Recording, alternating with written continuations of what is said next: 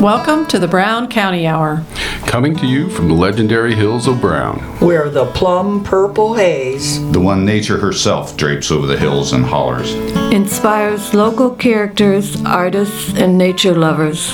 It's as though the hills themselves conspire to create a beauty and a culture in the heart of Indiana. Sit for a spell and hear the music, the tall tales, true stories, and current goings on. Brought to you by folks who still know how to set by a fire in winter and swim buck naked in summer.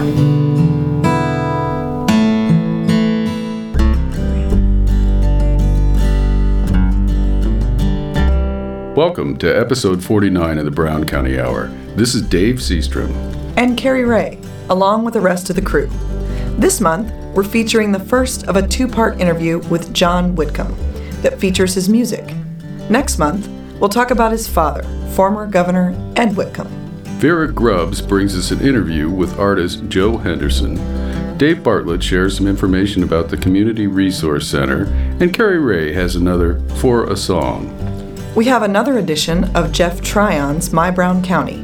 Rick Fettig waxes poetically, and we have an essay from Dave Seastrom.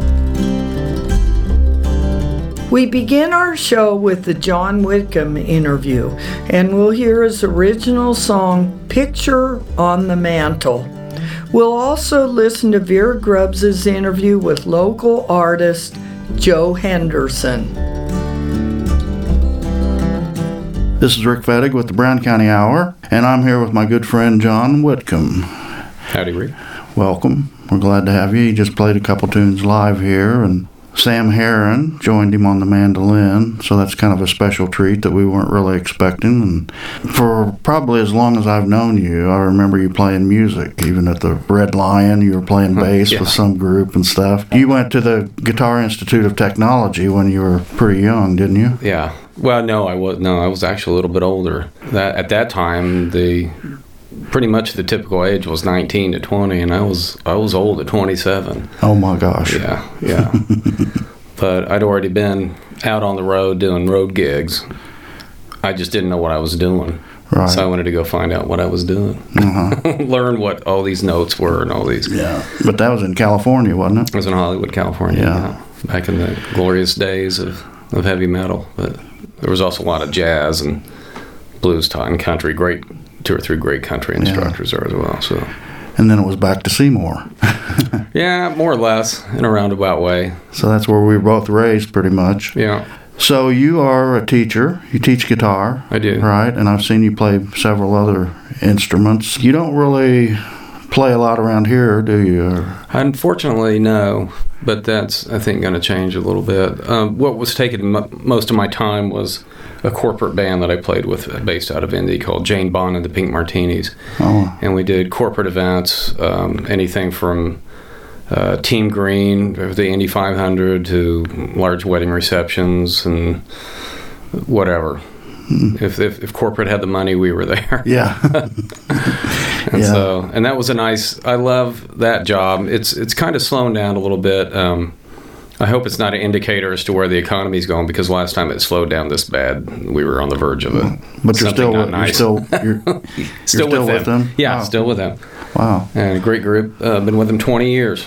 You were also a musical director at a couple of the churches in Bloomington. Mm-hmm. The choice of the material, which um, I do like the contemporary praise and worship music, but I'm you can't beat those beautiful hymns, mm-hmm. those old wonderful hymns. Um, some of them are a little corny, but yeah. if if you could, you know, spend a lot of time with them, and you can put a little contemporary flair to them, and they're just wonderful to play. But yeah, and a lot of harmonies go a lot of harmonies, to that yeah. kind of stuff, which yeah. makes it real pretty, doesn't it? Yeah. Uh, what kind of influences have you had growing up? Probably my, I have to say, my biggest influence were my four older sisters.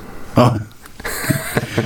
Trish, Ann, Shelly, and Alice. Because, uh-huh. you know, well, because Trish and Ann were, my two older sisters were almost a, another family because they were, there was a little distance between them and, and us 3 uh-huh. So um, they were, you know, the music they were into, then they brought home, you know, when I was just a little guy, was the really cool stuff. I remember Anne, as a matter of fact, uh, when uh, "Wish You Were Here," Pink Floyd "Wish You Were Here" came out. WNAP Yeah. was having a contest, and if you came downtown in a pink T-shirt or pink pants or whatever, something pink on, you got a free album. I remember she put that on, and I was like, "Hey, this is different.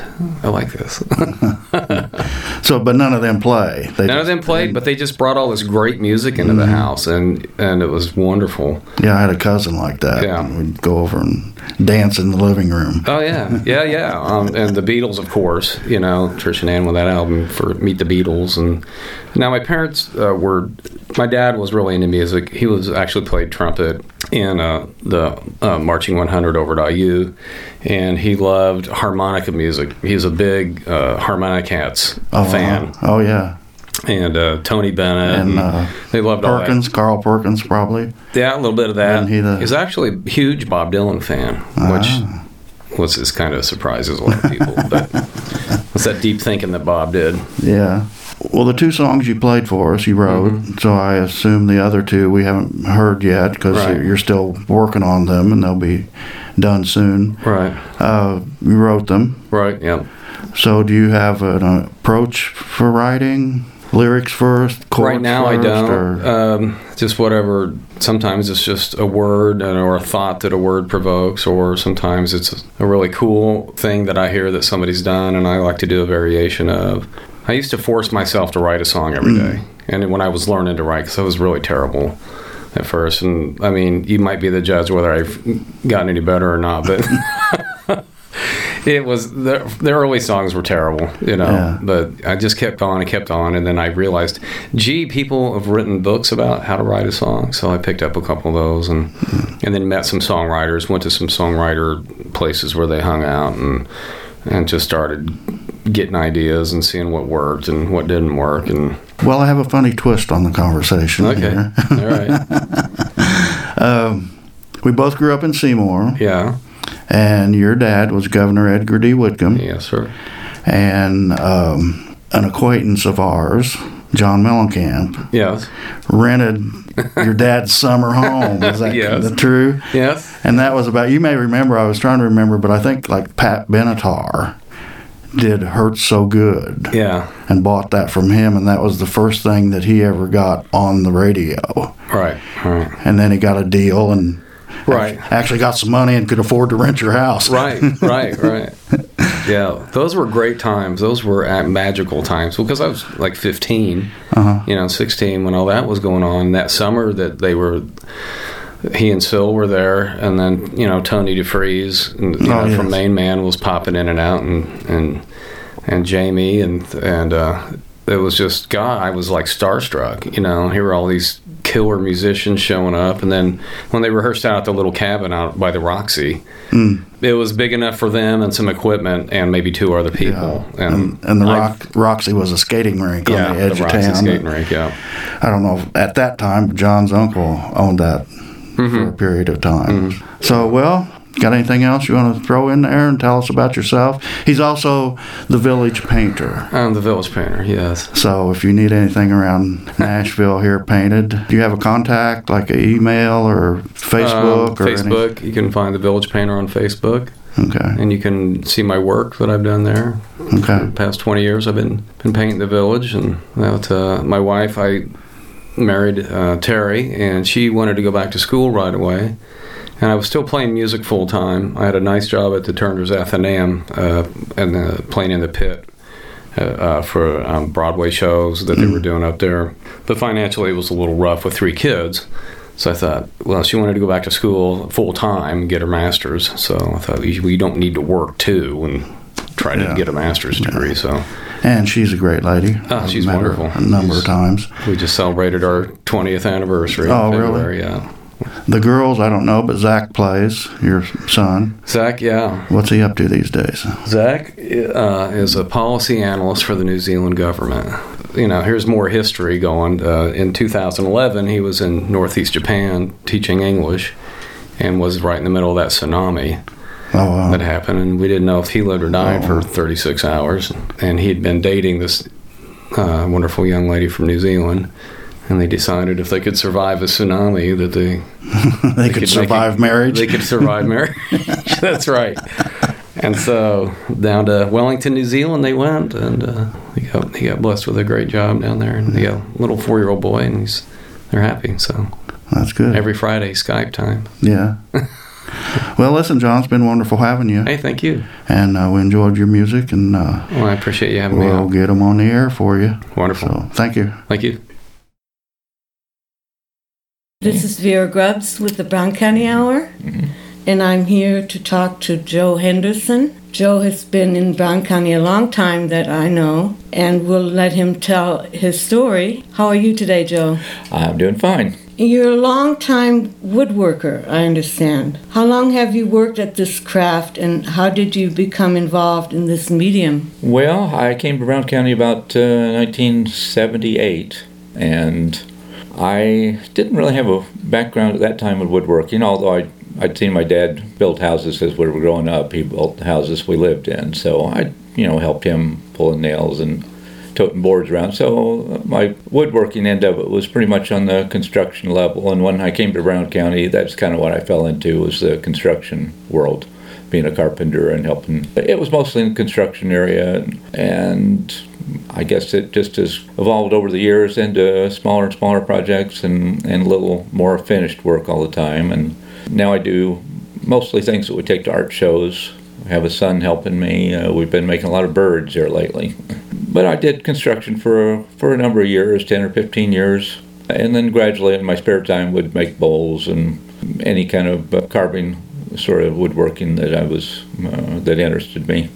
Uh, but we built our own houses too, and that we've lived in the last pretty much most all the work in the houses we live in. But mostly I like the smaller and smaller woodworking things that have a sculptural element to them, three dimensional sort of uh, woodworking interests interest me the most. But with an eye still on making a living at it, so we, you know, I don't do a lot of real detailed and highly and time-consuming work. Most of our work is kind of oriented towards the marketplace that uh, where we can pay the bills too.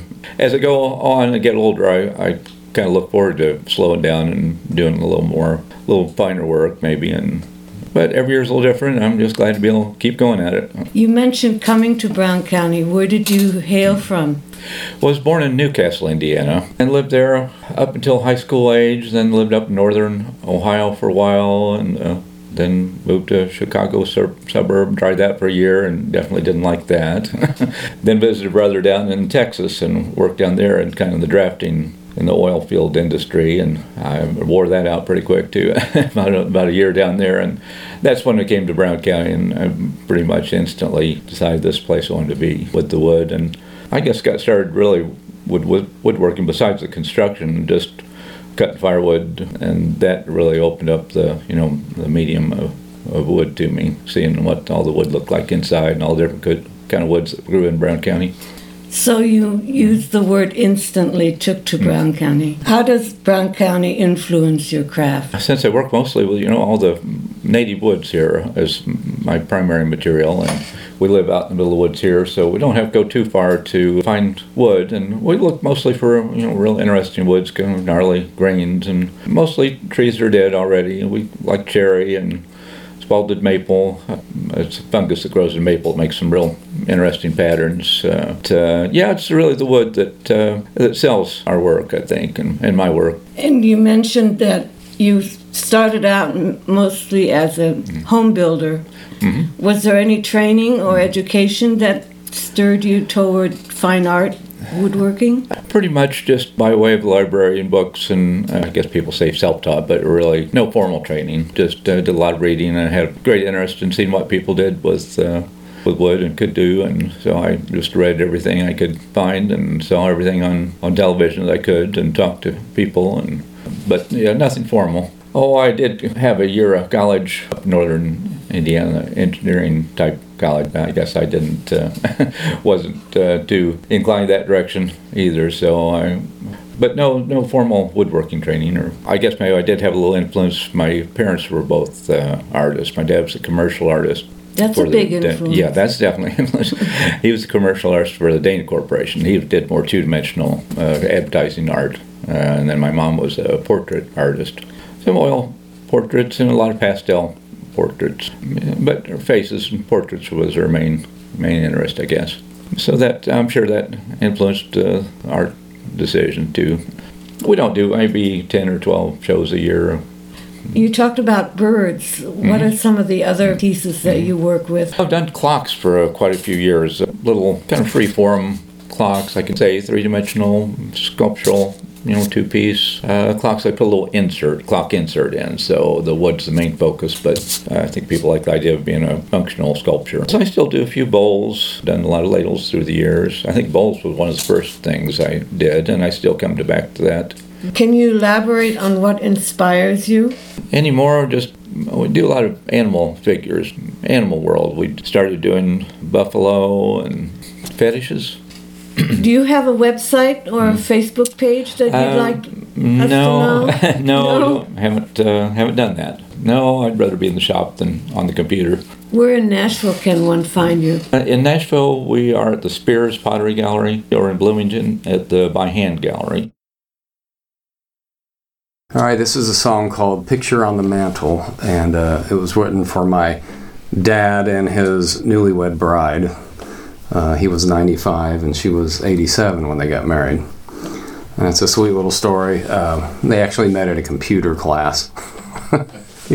my dad was like, still wanting to get his mind going, wrapped around a computer. He loved that kind of stuff. And I was at one of his cabins down on the river, and there was this lovely picture of Evelyn when she was about 22 years old on the mantle of the fireplace. And he and one of his buddies were out walking through the woods, and I was there with my guitar, and I picked it up, and about two and a half minutes later, this, with a little minor tweaking here and there, this the song was was born. So this is called "Picture on the Mantle." One, two, three, four.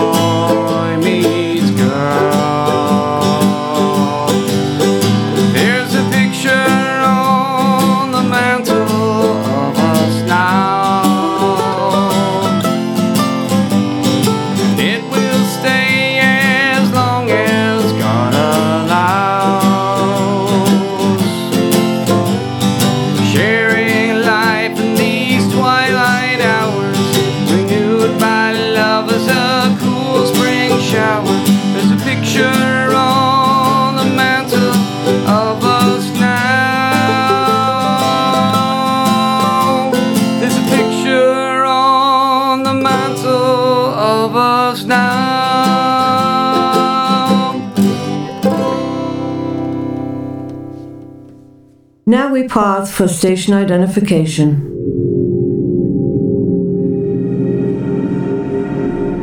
Support for WFHB and the Brown County Hour is brought to you by Plum Creek Antiques, located at the intersection of 135 and 45 in downtown Bean Blossom, where visitors can buy, sell, or trade most anything. More information is available by calling 812 988 6268.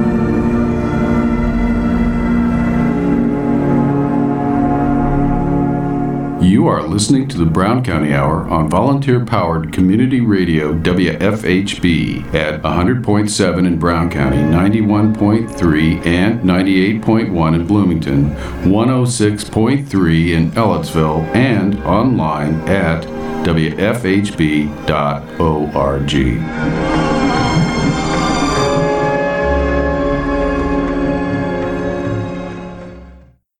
In this section, we begin with a discussion about the Community Resource Center with David Bartlett, and Jeff Tryon brings us a history of Brown County newspapers.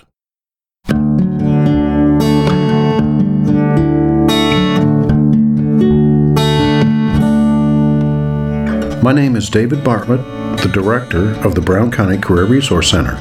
Today I want to talk about the programs and services that we offer at the CRC. But first, I want to thank the Brown County community for their support over the last 14 years of the CRC's existence. That support has taken many forms, including students coming in to take advantage of the adult education classes and services offered at the CRC. Chances are you or someone you know has gone to Ivy Tech, completed a high school equivalency, been trained as an electrician or health aide, or found employment through the CRC and for that we are grateful. To businesses that have requested and hired employees through the CRC, places like Brown County Health and Living Community, Wheeler Electric, Southside Electric, 7P Solutions, Home Helpers, and a host of others. For the many organizations who stepped up to say that the CRC was too important to do without once our original funding was expended. Organizations like Brown County Schools, Brown County Community Foundation, the Community Partnership, and others. Along with many kind words of support from our families, thank you for making the CRC an important institution in our community. The CRC offers a variety of programs and services beginning with adult education high school equivalency classes Monday through Thursday 1 to 4:30. If you or someone you know needs a high school equivalency or basic skills to get a better job, the CRC is the place. Join the over 550 students who have stepped up to the high school equivalency diplomas at the CRC. Through this program, we can get you enrolled with the Work One Employment Office, also located in the CRC, and qualify you for high demand job certification programs such as QuickBooks Accounting, Computer Tech Support, ASE Auto Mechanics, CNC Machine Operators, and more. Starting in Ivy Tech, if you are thinking of college, Ivy Tech has a student affairs assistant that holds office hours and appointments for enrollment, registration, etc. at the CRC. We do Accuplacer testing and offer remedial help for students to test into credit classes at the highest level possible. These services are offered free of charge. The CRC also offers Ivy Tech classes right here in Brown County. Electrical classes. Every year, the CRC holds a series of classes designed to train students to get electrical licensing, wire their own home projects, or pass the Master Block Electrician's exam. Many of the students are hired right out of the program. We also have electrician employers that pay tuition for their employees to attend. Many are hired as maintenance workers. The six classes begin in January and are offered two at a time and finish in December. Our instructor, David Mills, still holds the highest score from the Master Block test, and his students try to top him every year. The program has produced 23 master electrical licenses and 15 local licenses. CompTIA A Plus Computer Support Specialist Certification. This class teaches the fundamentals of becoming a computer tech support. It is taught by one of our former students, Nick Nungaster, another Brown County resident. This is a very intense class and is the equivalent of taking two associate degree level courses at Ivy Tech. In fact, if you pass both exams, you can receive college credit for them. The class lasts 13 weeks plus the exam. This is a foundation level certification that leads to Network and Security Plus certifications. Obviously, this is a high demand field and our students are in high demand. Nick works locally for MS Fiber, an IT company based in Brown County. QuickBooks for small business. Many small businesses in Brown County use QuickBooks software for their accounting. This class familiarizes the students with the basic knowledge of QuickBooks for the purposes they need. If a person is seeking employment using QuickBooks, the CRC can also provide training for a QuickBooks certification. Solar energy classes. The CRC offers two classes in photovoltaic solar power through the Midwest Renewable Energy Association. One is a one day introduction to basic photovoltaics, PV 101, which is the prerequisite for a two day site assessor training. At the end of the three days of training, students will be able to identify and measure the best location for solar panels on a site, determine the size a system would need to be, and based on market values, approximate cost of the system. The scope of students that come to these trainings are homeowners that want to explore putting in a system, people seeking employment skills in the field, and electrical utility companies that need training for their employees. The next round of classes will be May 20th through the 22nd. The CRC has also offered music, art, and publishing courses. So if you have suggestions of classes you would like to take or teach yourself, give us a call at 988 5880 or find us on the web at the Brown County School website. If you would like to see the CRC continue its role in the community, please support the school referendum on May 3rd. For information on that, go to taxpayersforbrowncountyschools.com. Thank you and join us at the CRC located at 246 East Main Street in Nashville or call us at 988 5880. Thank you.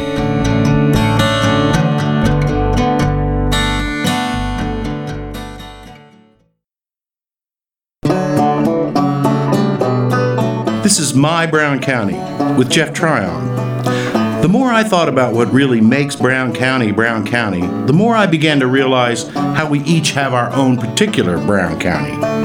In a way, Brown County is what we each bring to it, what we find there for our own, what we each make of it.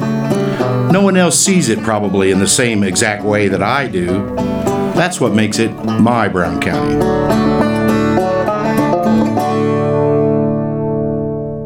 Local newspaper.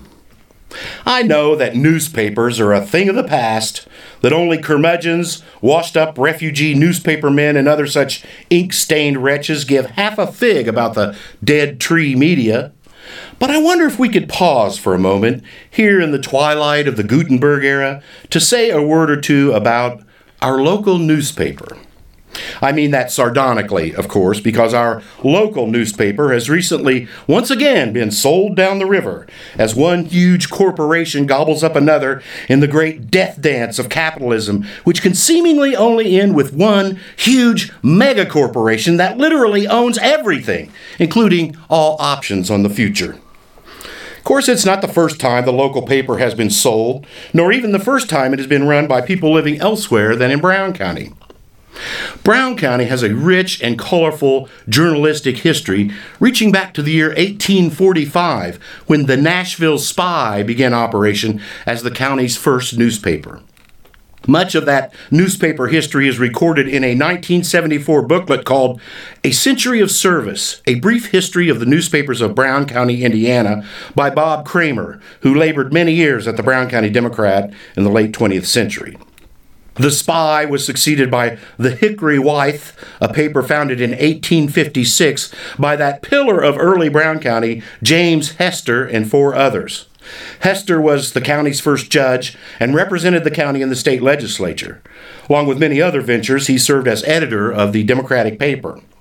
Sometime around 1856, the Hickory Withe was purchased by the United Brethren, a group which included such Brown County pioneer luminaries as William Taggart and Jesse Hamlin, and renamed the Evangelical Republican. In 1861, the editor, Jesse Brandon, bought the paper outright, renamed it the Nashville Union, and switched its politics back to Democratic, then predominant in the county. Although the Republicans won the White House behind Honest Abe Lincoln, more than twice as many Brown Countyans voted Democratic as voted Republican in that election. The Nashville Union did fairly well during those war torn years through 1866 when Brandon died. Three newspapers followed the Union in the three years after his death, each failing after a few weeks or months. The Nashville Star, the Nashville Democrat, and the Index, all Democratic Party backers. Finally, after 24 years of having a local paper printed in Nashville, for a year and three months, no newspaper was published in Brown County. Then, in July of 1870, a paper called The Jacksonian was founded by a Mr. Yates who sold out a few months later to his partner, Captain George W. Allison. Captain Allison had previously been connected to newspaper work in Columbus, according to Frank Hohenberger. In what capacity, he doesn't say, but he records that Allison had a brother, brother in law, three sons, three nephews, and four grandsons in the newspaper business. A real newspaper family. That Jacksonian was a four page broadsheet with five columns to the page, which usually had about eight columns of advertising. However, when the legal advertising came in, that could swell to as much as three full pages, as it did when the delinquent tax list was published in January of 1875, according to Hohenberger's Down in the Hills of Brown.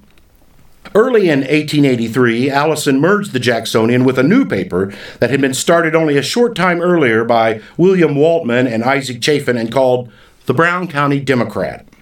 The paper passed through two other owners before returning to the Allison family in 1885 when George Allison's son, Alonzo, bought it. Alonzo Allison lived to the ripe old age of 75 years. 65 of those spent in the newspaper business, having enjoyed a long and prosperous run with the Brown County Democrat. Alonzo's son, George A. Allison, worked at the paper in the early part of the 20th century and was in charge of the actual production of the paper. The paper was printed on a hand operated Campbell cylinder press and a George Washington level bed press. All the type was set by hand, which means each letter in the newspaper was located, picked up, and placed by hand in a tray. At some point, the newspaper office was on the second floor of the Masonic building on Main Street, where old photos reveal the printed sheets would sometimes be hung up to dry on lines like the week's washing. The old G. Washington press was in use at the Democrat as a proof press up into the 1950s. This era of the newspaper was chronicled in photos by Frank Hohenberger and by artists such as Gustav Baumann, who created a block print of the newspaper being produced by hand on the old equipment. Alonzo died in 1926, and the paper was run by son John and daughter Jenny E. Allison until 1928, when it was bought by John F. Bond, a local man prominent in business and religious circles. Three years later, the Democrat was sold to Elmer Rader, an experienced newspaper man who had been publishing a paper in Spencer County. Rader modernized, installing the first electric powered linotype and cylinder press in the paper's history. Rader published the paper for 18 years, selling it in 1950 to two Chicago sisters, Mrs. Eleanor Keyes and Mrs. Jean Ellis Usher. In 1952, they sold the paper to Robert Wyatt, a mover and shaker in Indiana politics, as executive director of the powerful Indiana State Teachers Association for 38 years. His wife, Margaret Wyatt, who had served in the state legislature from 1946 to 1950, was the publisher and editor over the next 18 years, spanning the 1960s, a time of enormous changes in Brown County. In 1970, the Democrat was purchased by Bruce Gregory Greg Temple, a third generation journalist who began his career as a carrier for the old Herald Telephone in Bloomington, where his father was the city editor. Temple's resume included writing, editing, and management at the Indianapolis News, the Hammond Times, the Bloomington Tribune, and the Courier Journal and Louisville Times. Temple brought a modern look and focus to the paper, which won many awards and was twice named the Hoosier State Press Association's best weekly newspaper. The Democrat also was cited regularly for excellence by the National Newspaper Association during Temple's tenure. Temple went to great lengths to reintroduce Brown County's history and culture to a new generation, reprinting Carl Wilson's poems of country life, jokes and jingles from Curly Shingles, and regularly running Frank Hohenberger's photos on the front page. Temple sold the publication in the spring of 2002 to Home News Enterprises, an Indiana publishing conglomerate that grew out of the Columbus Republican newspaper, founded in Columbus in 1872 by Isaac T. Brown. The Republicans stayed in the Brown family for the next 143 years, morphing from a weekly into a daily in 1877, and somewhere along the line shortening its name from the Republican to the Columbus Republic. In 1998, Jeffrey Brown became the fifth generation active in the management of Home News, which had grown to include the Franklin Daily Journal, the Seymour Tribune, the Edinburgh Courier, the Greenfield Daily Reporter, the Pendleton Times Post, the Fortville McCordsville Reporter, and the New Palestine Reporter. Late in 2015, the Brown family announced they had sold the Home News Enterprise Holdings to a Texas media company, AIM Media Texas LLC, which operates more than a dozen papers in the Rio Grande Valley. Said AIM Media chairman and CEO Jeremy Halbreich, these are important, impactful, and attractive businesses located in an extraordinary and unique group of towns in southern Indiana. Group of towns? Sure, because there's basically no difference between Brown County and Columbus or Franklin or Pendleton or Greenfield. Pretty much the same thing. I'll bet you five bucks he never set foot in Brown County, and I'll bet you another five bucks he never will. When they were deciding where to build the new jail back in the late 90s, one of the public meetings they held to get input from the community, Brown County business magnate Andy Rogers stood up and said, while he understood that a new jail was needed, he wished they wouldn't move it away from the courthouse downtown. He said, With everything you move out of town, you make Nashville a little less of a real town and a little more like Williamsburg or Gatlinburg. Democrat lost me when they moved out of the old building down on Van Buren Street, where the paper had always been located since way before I was born. To them, it was just another piece of real estate, and they probably looked to make a few bucks on the deal. Thus is our history and culture subsumed. What's the difference? The newspaper's owned by a corporation in Texas or one in Bartholomew County or owned by an individual who actually resides here. To me, there's a big difference.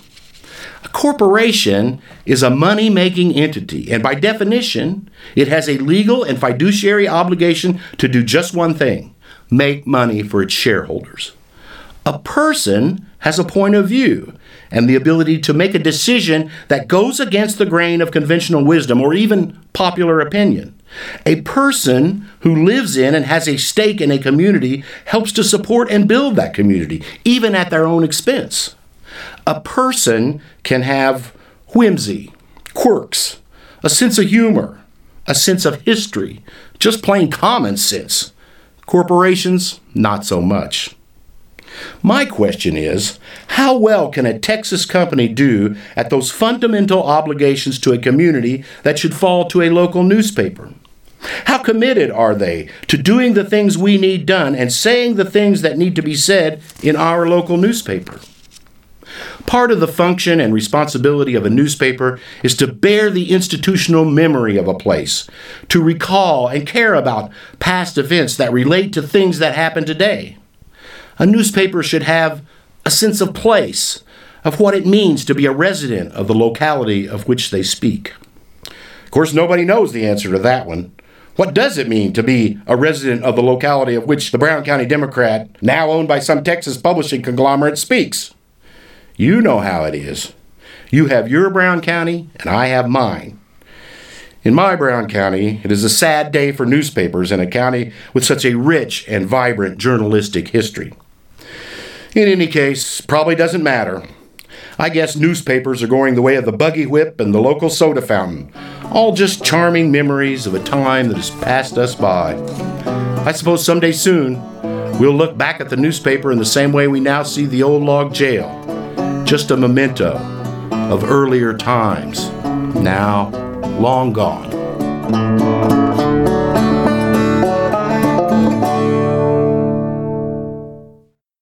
Now we pause for station identification.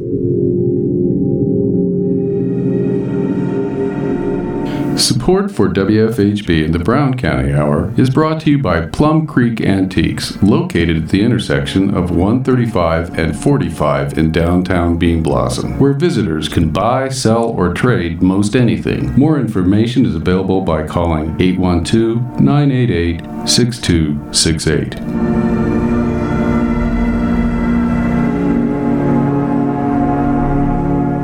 You are listening to the Brown County Hour on volunteer powered community radio WFHB at 100.7 in Brown County, 91.3 and 98.1 in Bloomington, 106.3 in Ellettsville, and online at WFHB.org.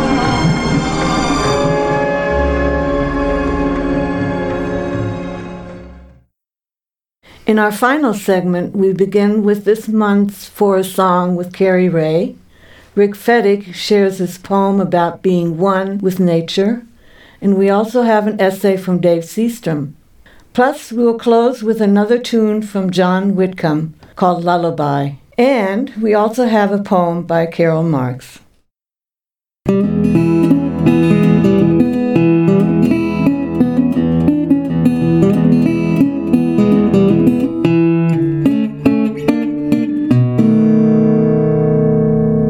Mother was born and raised on the Gulf Coast of Florida. We'd visit family there often when I was a child. We'd be sitting, just Mama and I, with our butts in the sand and our toes in the sea, and I would ask her in sheer disbelief why she would ever leave this for Indiana. The glib version of her response was always that love will take you many places.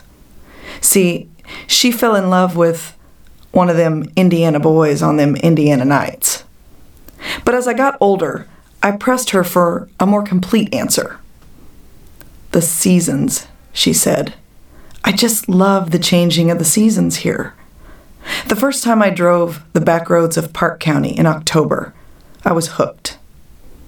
Parke County's where I'm from originally. I suppose the similarities between the rolling hills and hollers of my girlhood home are part of why I love so much about this place. I'm Cari Ray coming to you from my Brown County home with another installment of For a Song. And my mother is, of course, right. Fall is undeniably beautiful here. Just ask the tens of thousands of tourists who descend upon our little village every year. But there's something about the transition from winter to spring that I find positively mesmerizing.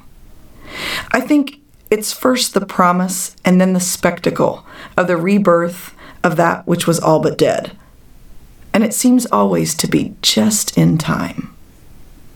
It's that first morning after the first day that offers just the right ratio of rain and sunshine, when it seems that the forest out of my windows has gone from gray to green overnight. When what was brittle and weathered is suddenly soft and lush. The tree branches all at once have the blush of buds. The crocus boldly send up their periscope of green from the soggy soil. The moss on the path down to the lake which lie dry and brown all winter, is once again a tender carpet beneath my feet.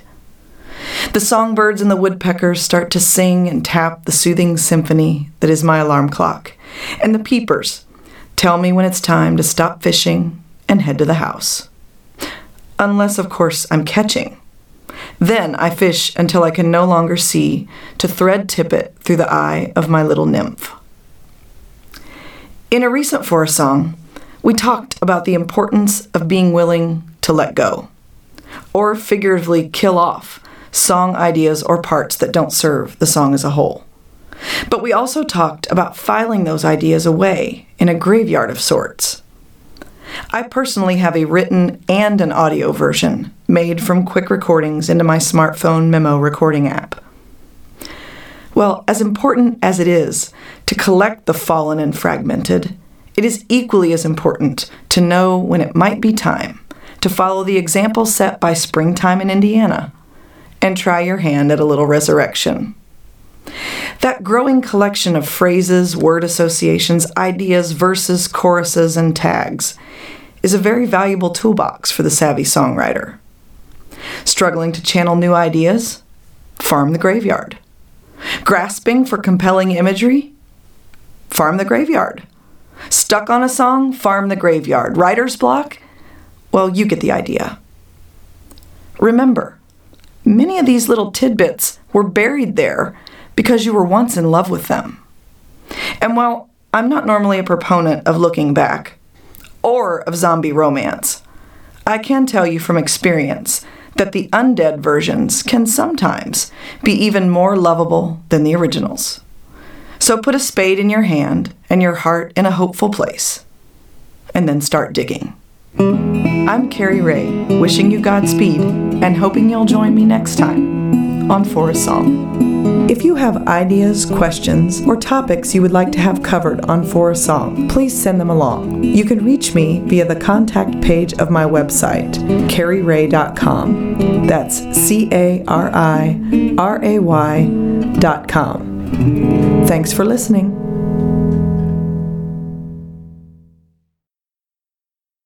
A tree, by any other name, is still a tree. But a tree is not me. A tree grows very, very tall, and its limbs reach out, and from each side of a road creates a canopy that one can drive through, like driving through a covered bridge.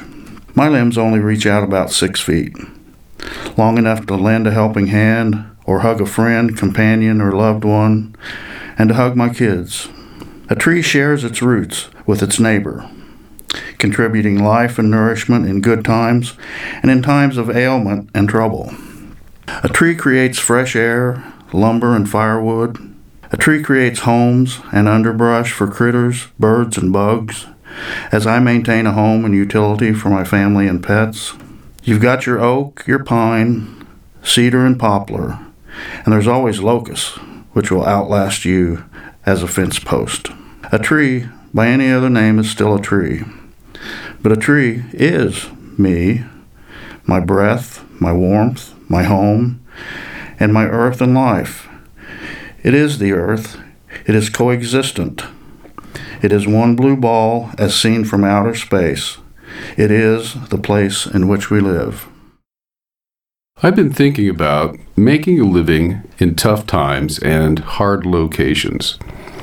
Brown County is traditionally a tough place to make money. I've often talked to elders who remind us that there was a time, not so long ago, when they didn't have any money. Everything they had was made by hand or traded for. Trading for things is a lot different than buying them. It's an individual act that requires complete agreement between the two parties. Unlike a traditional transaction involving dollars, the relative value of something traded has to be perceived by both parties as being of equal value. Most of us didn't grow up as traders.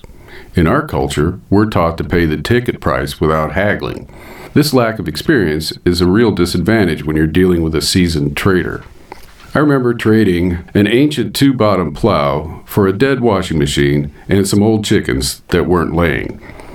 Old Danny must have seen me coming because he smiled from ear to ear when I shook his hand on the deal. I asked if the washer worked, and he said, It did the last time we used it. This is where being trusting isn't always the best trait in a human being. The wife wasn't happy with me, and I was forbidden to conduct any more trading. That didn't stop me, though. We had some goats that needed freshening, and we had a young buck that didn't know what to do. I talked a friend into trading one of his mature bucks for the one that we had. The only problem was that my pickup was dead, so I decided to move this buck in my four door 1965 Plymouth Valiant. I drove over to Goat Hill and turned my little buck loose in the herd. Jack's buck had huge horns and weighed about 200 pounds. The task at hand was figuring out how to get this buck into the back seat of my car. We decided to open both back doors and pour some feed on the seat. The plan was to close the doors when the right buck made his appearance. We thought this was a pretty good idea until we realized that every one of his 30 or so does and all of his bucks had to take their turn before the goat that we were interested in felt relaxed enough to take his. It seemed like a long time and a whole lot of goats grazing in the back seat before the buck I wanted decided to try some feed. He was tentative at first, and he had to stick his big horns into the car, one at a time, so his head would fit. Finally, when he had both horns in the car, I ran around to the other side and slammed the door shut while my friend Jack shoved him into the car and closed the door behind him. Our moment of triumph was short lived as the buck began to go crazy when he realized that he was trapped. The car jumped and shook as he tore out the headliner and battered the back of the front seat with his horns. We decided it would be best if we let him calm down a little before I tried to drive him anywhere. After a while, he settled down and I carefully slipped into the front seat. Immediately, the buck slammed the side of my head with his horn. I also became aware of the horrible smell coming from my passenger. In response, I slid down until my head was flush with the back of the seat. In that position, I could barely see over the dash to drive, but I was safe from further head bashing. When I started to drive, the buck decided to sit on the back seat with his front legs on the floor and stuck his head into the front seat. Because I was hunkered down, the only one you could see in the car was this buck. I wasn't sure how local law enforcement would feel about this, so I snuck through town, driving on every back road that I knew. I lucked out and arrived at home safely. It was then that I started thinking about how I was going to move this guy into his pen. My wife was fitting a wedding dress for a customer in the house, and I asked this gal's fiance if he would help me move a goat. I could see in his eyes that he thought I must be lame because goats aren't all that big. I pulled the car up right next to the open barn door and opened the car door expecting him to rush out. But by this time, he wasn't going anywhere. We reached in the back seat and each of us took a horn and started wrestling.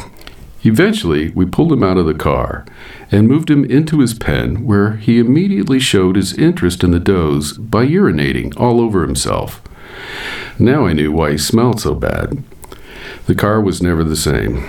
No matter how many times I washed it out, the stink remained, and I ended up selling it to a fellow who needed it for the parts. So it all worked out. This spring, we're airing our show a couple of days after the WFHB Fund Drive, but there's still plenty of time to help keep the station you love on the air by contributing some money. The station needs to pay its bills just like everybody else, and your pledge is how we do it.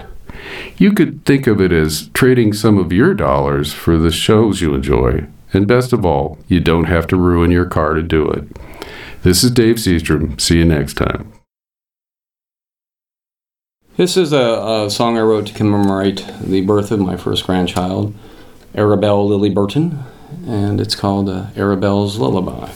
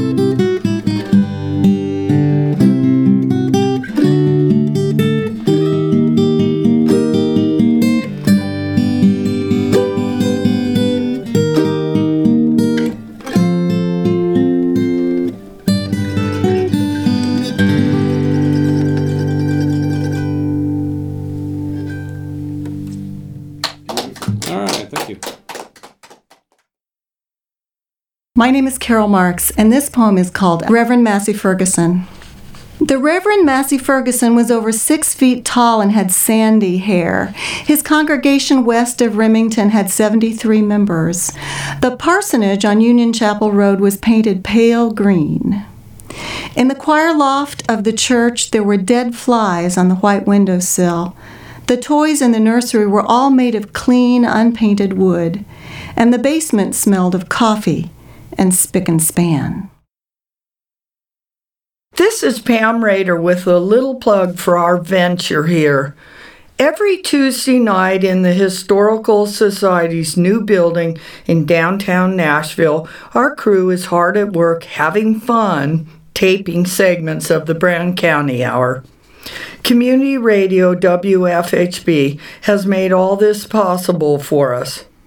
And we can bring you interesting interviews with local artists, musicians who often play privately for us, writers, social workers, local activists, and especially the unique characters that make up the rich fabric of our wonderful community. None of this would have been possible without WFHB's help in training and especially in airing our shows. Come to think of it, we might be the only small local town or county with its own separate show on a community radio station, possibly in the whole country. But then we're not really separate. We are part of a large family of listeners, supporters, and volunteers who keep the station on the air year round. I love this alternative model to the corporate multinational which I call Too Big Will Fail, and I love being part of the production crew. I hope all you listeners of the Brown County Hour feel as strongly about this show and station as I do. Won't you be part of the extended family by pledging what you can give? I have. The official fund drive may be over, but it's not too late to show your support for our show and the station. Just log on to WFHB.org and press the donate button. Thanks.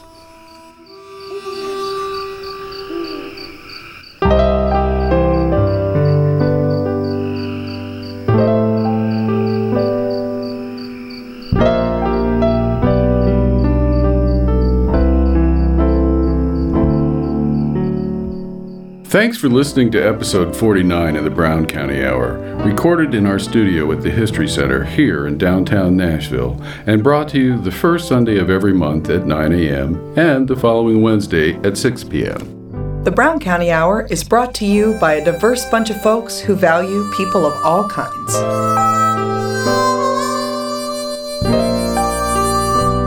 This show was produced by Jeff Foster, Pam Raider, Rick Fettig, Vera Grubbs, Cari Ray, and Dave Seastrom. We would also like to thank Slats Klug for our theme music.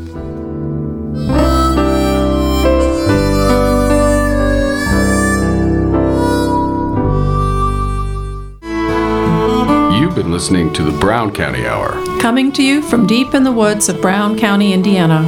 celebrating the arts, culture, and nature that make this such a unique community. Visit us online at browncountyhour.com. The Brown County Hour is a production of WFHB. volunteer powered, listener supported community radio for South Central Indiana. Take me back, back to my home, Brown County home.